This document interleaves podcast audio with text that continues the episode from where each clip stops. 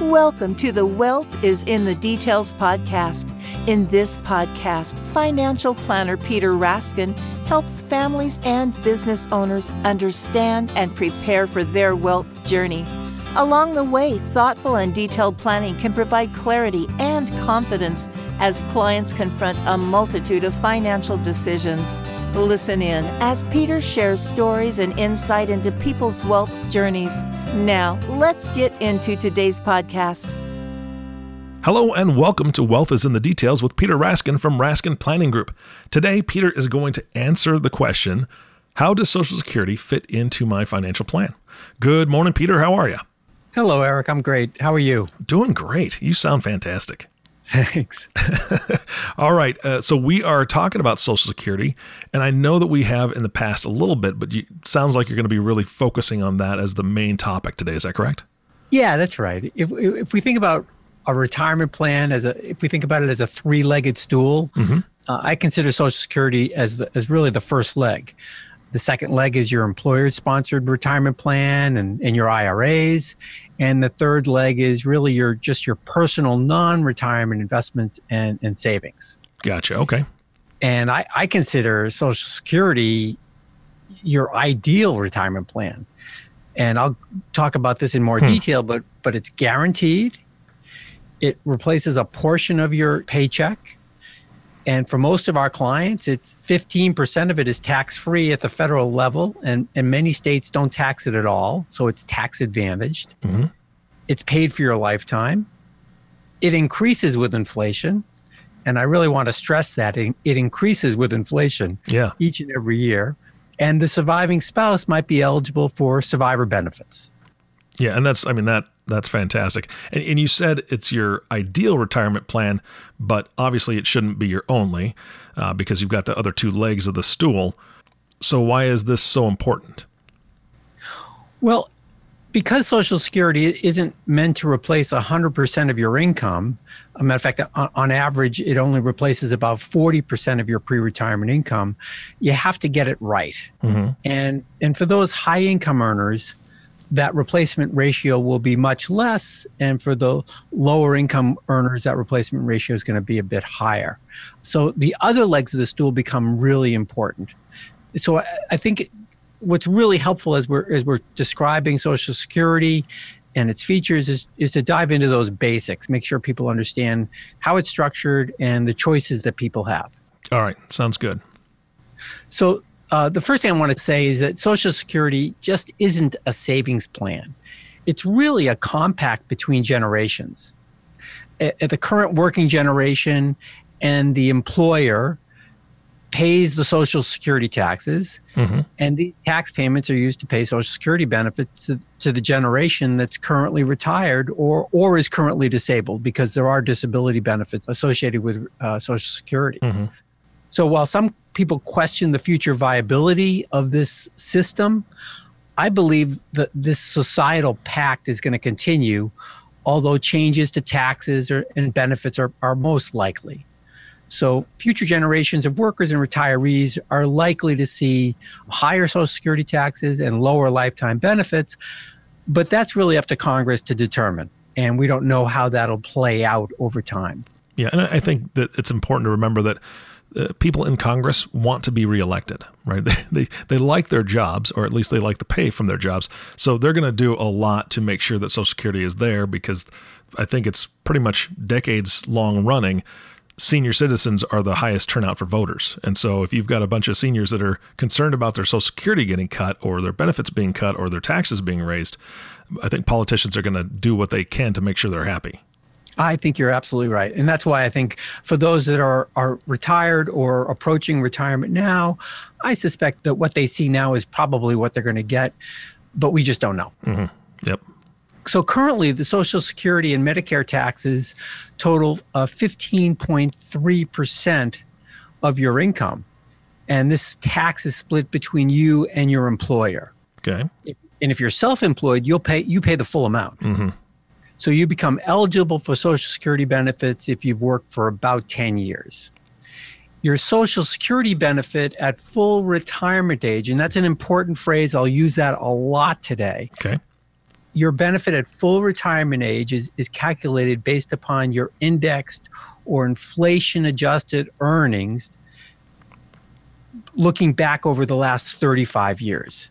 It's subject to an annual income cap, and in 2019, that cap is $133,000. Okay. So the just if you're looking at the maximum Social Security benefit for a worker retiring at full retirement age in 2019, it's $2,861 per month, or a little more than $34,000 per year. And hmm. for a two earner family at that maximum Social Security income cap, this would translate into a, a Social Security benefit at full retirement age of more than $68,000. That's significant. Yeah. When you said 35 years, you're talking about the 35 years of working, even if there was gaps in there. Um, Yes. You know, it's, so it's not just the last 35 years. It could be the last 50 years worth of work, but 35 of those years is what they count. And it's the highest? Exactly. Got Yep. it. Okay. Okay. Yep. So a year or two of, of lower earnings or missed earnings really are not going to make that much of a difference for your workers who have look, worked for a long, long time. Mm-hmm. All right. So full retirement age is the year you qualify for full benefits. And this year, this age is dependent upon your year of birth. And if you were born between 1943 and 1954, your full retirement age is 66. And if you were born between 1955 and 1959, your full retirement age is, is between ages 66 and two months and 66 and 10 months. And uh, just to round it out, if you're born in 1960 or later, your full retirement age is 67. So that it, those just important. It's important to know your your date of birth to determine your full retirement age, and you can choose to take Social Security benefits before or after your full retirement age. So you can take you can't take hmm. it earlier than age 62, and frankly, there's no advantage of delaying until after age 70. Oh, really? Okay. Yep. Yep. So taking benefits prior to, to the full retirement age means you'll receive a reduced benefit. If your full retirement age is 67, there's a 30% haircut if you start taking benefits at age 62. So a, a real significant reduction. Mm-hmm. If you defer or delay taking benefits until age 70, your benefits will be 24% higher. So and benefits don't increase beyond age 70. Oh, they don't. I thought they No. went up 8% every year. No, so so there's just you really if you if you're deferring or delaying, you're no better off to to delay beyond age 70. Got it. Okay. So it's just for the first three years, is what you're saying. It's from Three or 60, four years, yeah. Yeah, 67 to, to 70, but it's Yep. 8% each year.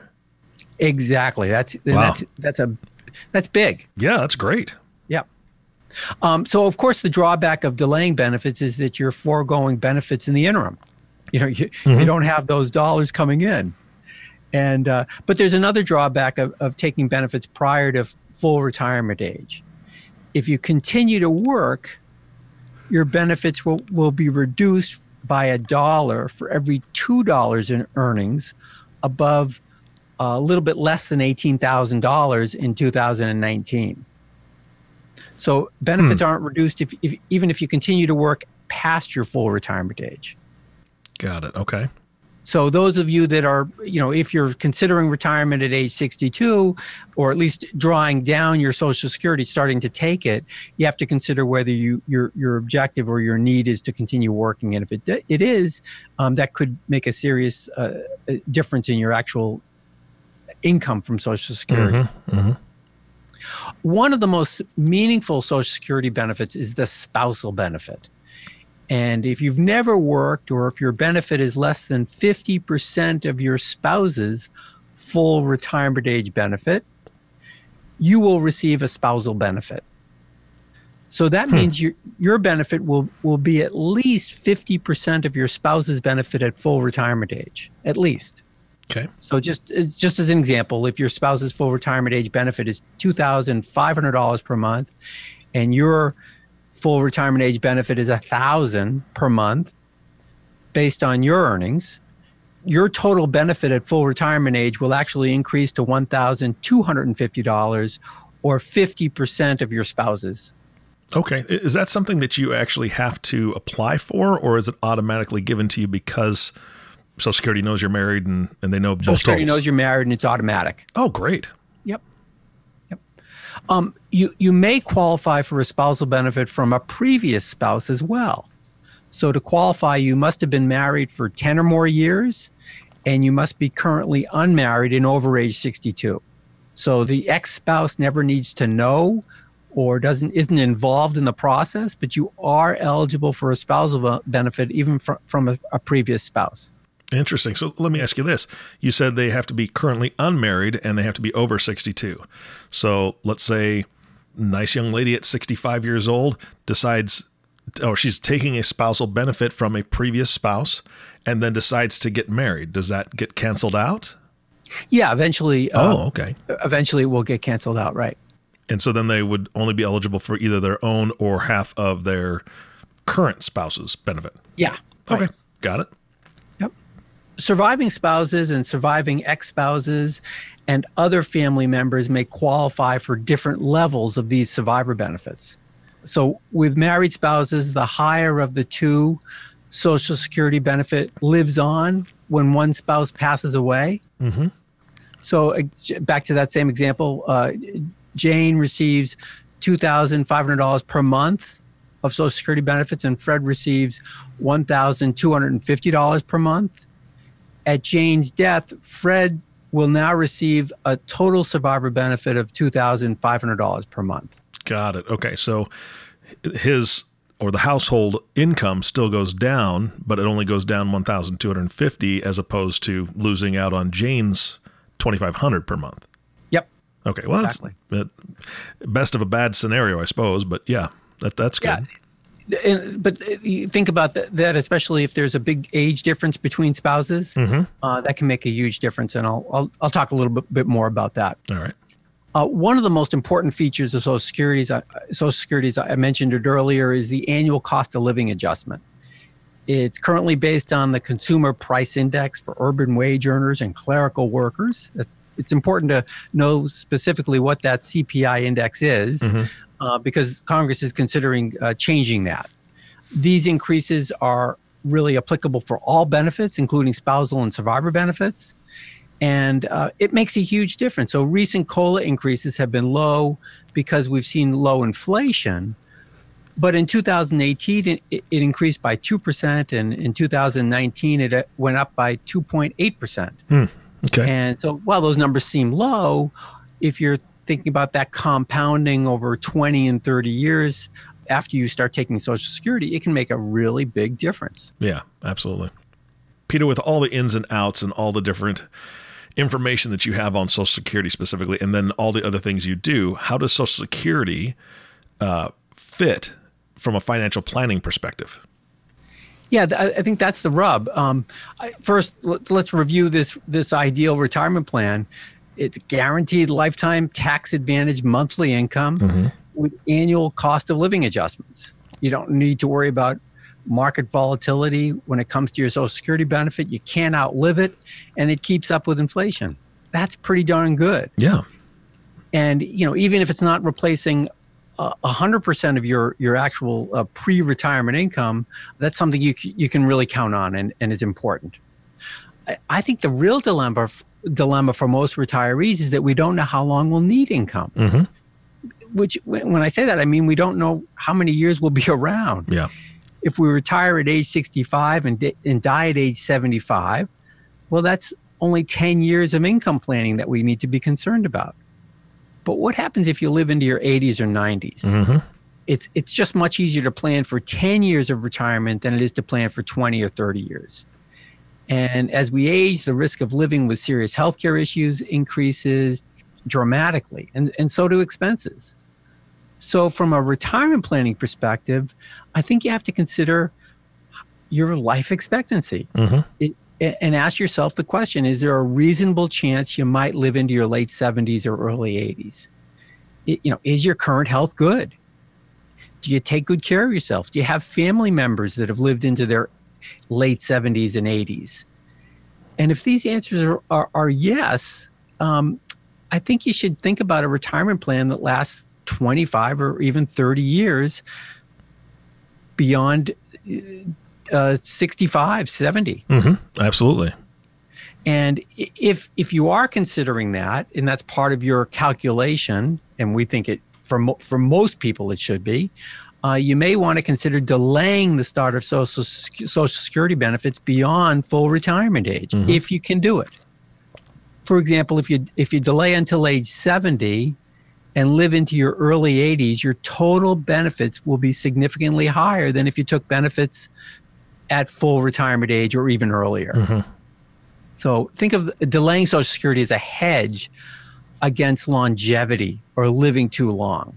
It's a gamble. We don't really know how long we're going to live, but we have to look at our circumstance and our situation and make the best judgment we can. Yeah, absolutely.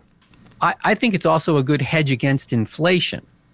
So your benefits, if you defer taking it beyond full retirement age, your benefits are going to increase by 8% per year because you've delayed beyond your full retirement age, plus your benefits will increase with inflation. Mm.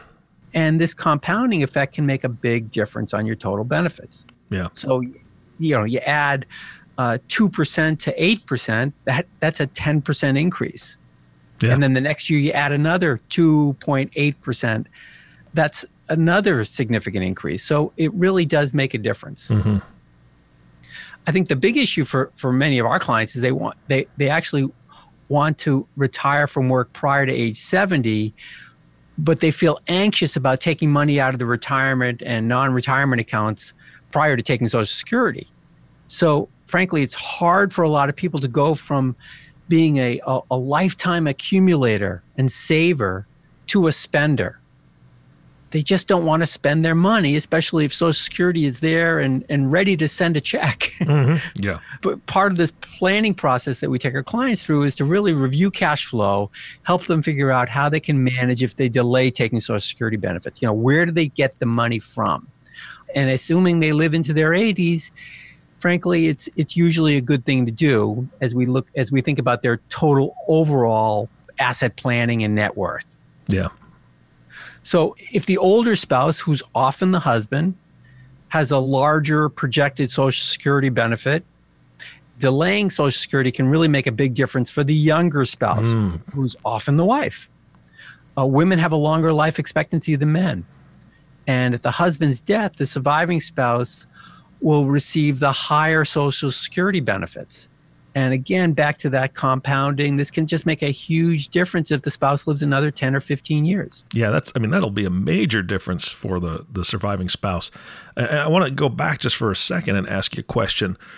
Peter, when you talk to your clients about this, when are you having this conversation to prepare them to, to be able to say, okay, you know, when are you're thinking you want to take Social Security, looking at your plan, this is what I suggest. And if your suggestion is to wait till they're 70, do you tell them, okay, at, at 55 years old, you're going to start saving an extra thousand dollars a month, put it into a bank account so that you can live off of that for a couple of years with some other income that you're going to have so that you can delay Social Security? Or when does that conversation happen? It usually happens post age 50. That's when we're really zeroing in on, on these decision points. Mm-hmm.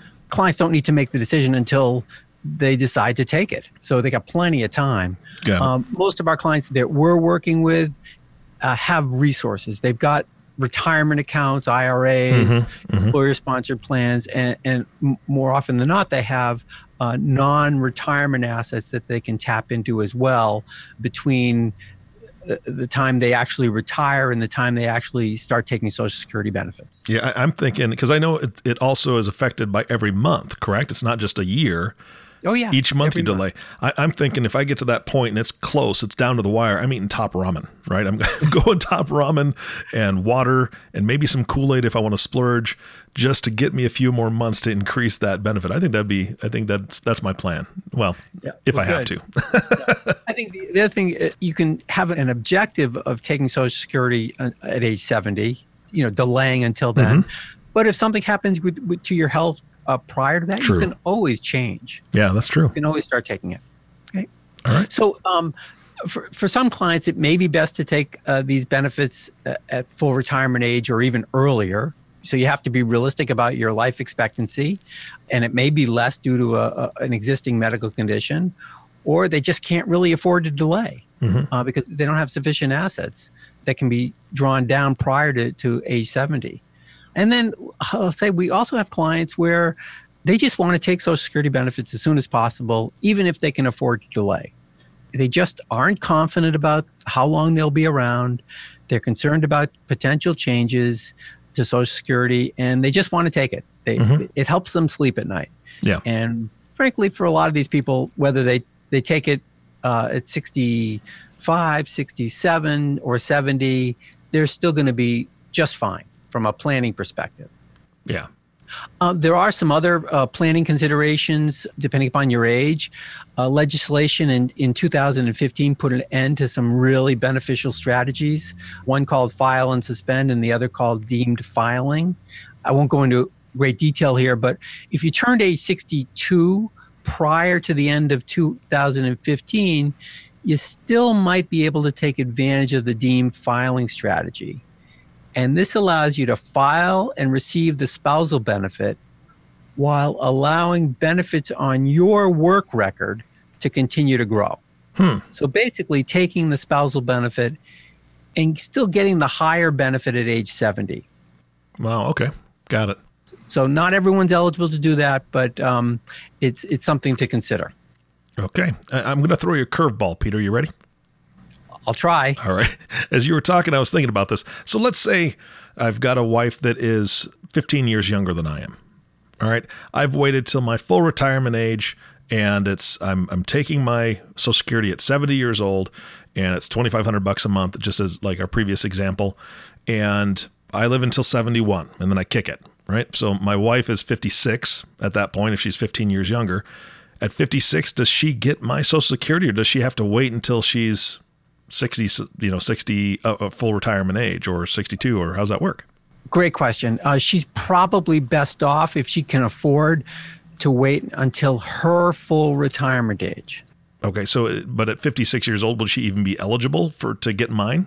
No, n- not at that point. Oh, okay. So she, yeah. she would have to wait either way. Yes, she'd have to wait. Yep.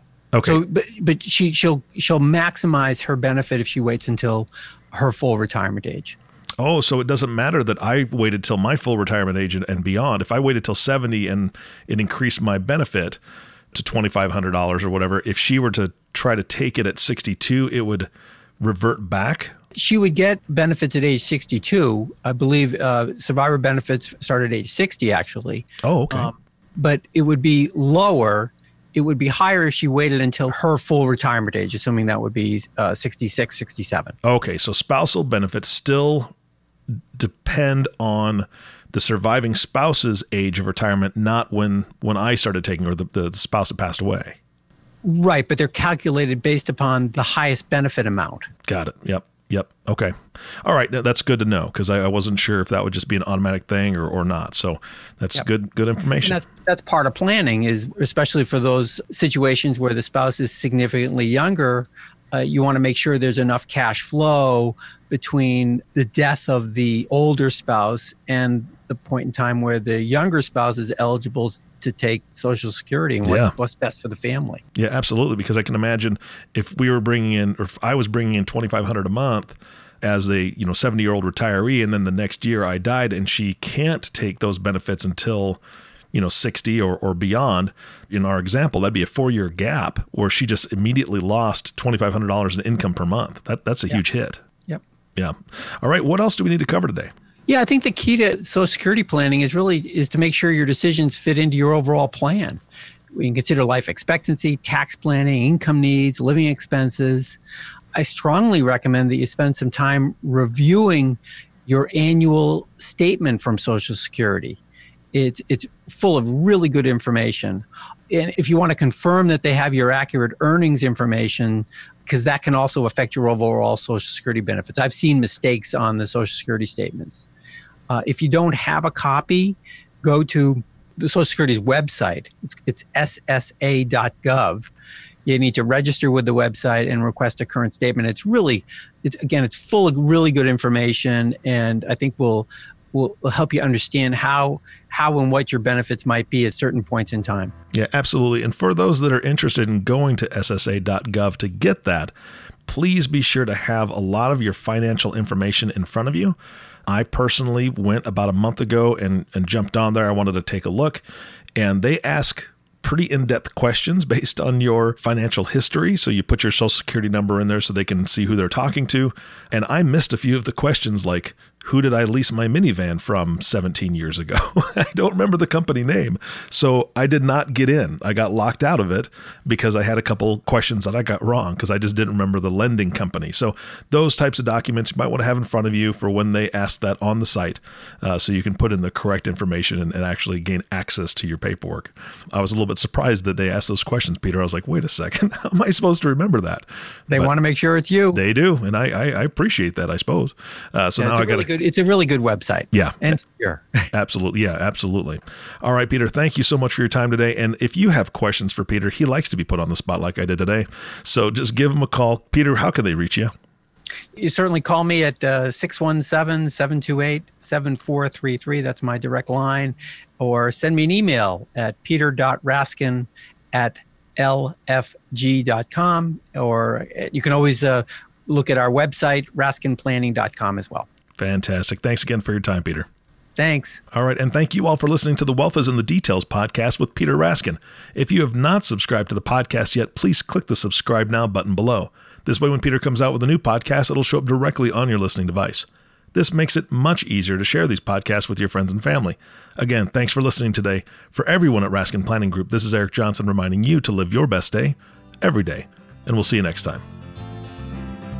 Thank you for listening to the Wealth is in the Details podcast. Click the subscribe button below to be notified when new episodes become available. The information covered and posted represents the views and opinions of the guest and does not necessarily represent the views or opinions of Lincoln Financial Advisors Corporation. The content has been made available for informational and educational purposes only. The content is not intended to be a substitute for professional investing advice.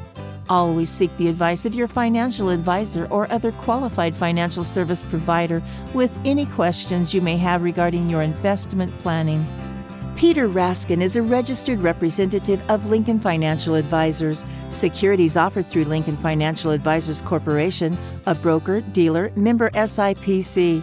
Investment advisory services offered through SageMark Consulting, a division of Lincoln Financial Advisors, a registered investment advisor. Insurance offered through Lincoln affiliates and other fine companies. Raskin Planning Group is not an affiliate of Lincoln Financial Advisors. Lincoln Financial Advisors Corporation and its representatives do not provide legal or tax advice. You may want to consult a legal or tax advisor regarding any legal or tax information as it relates to your personal circumstances.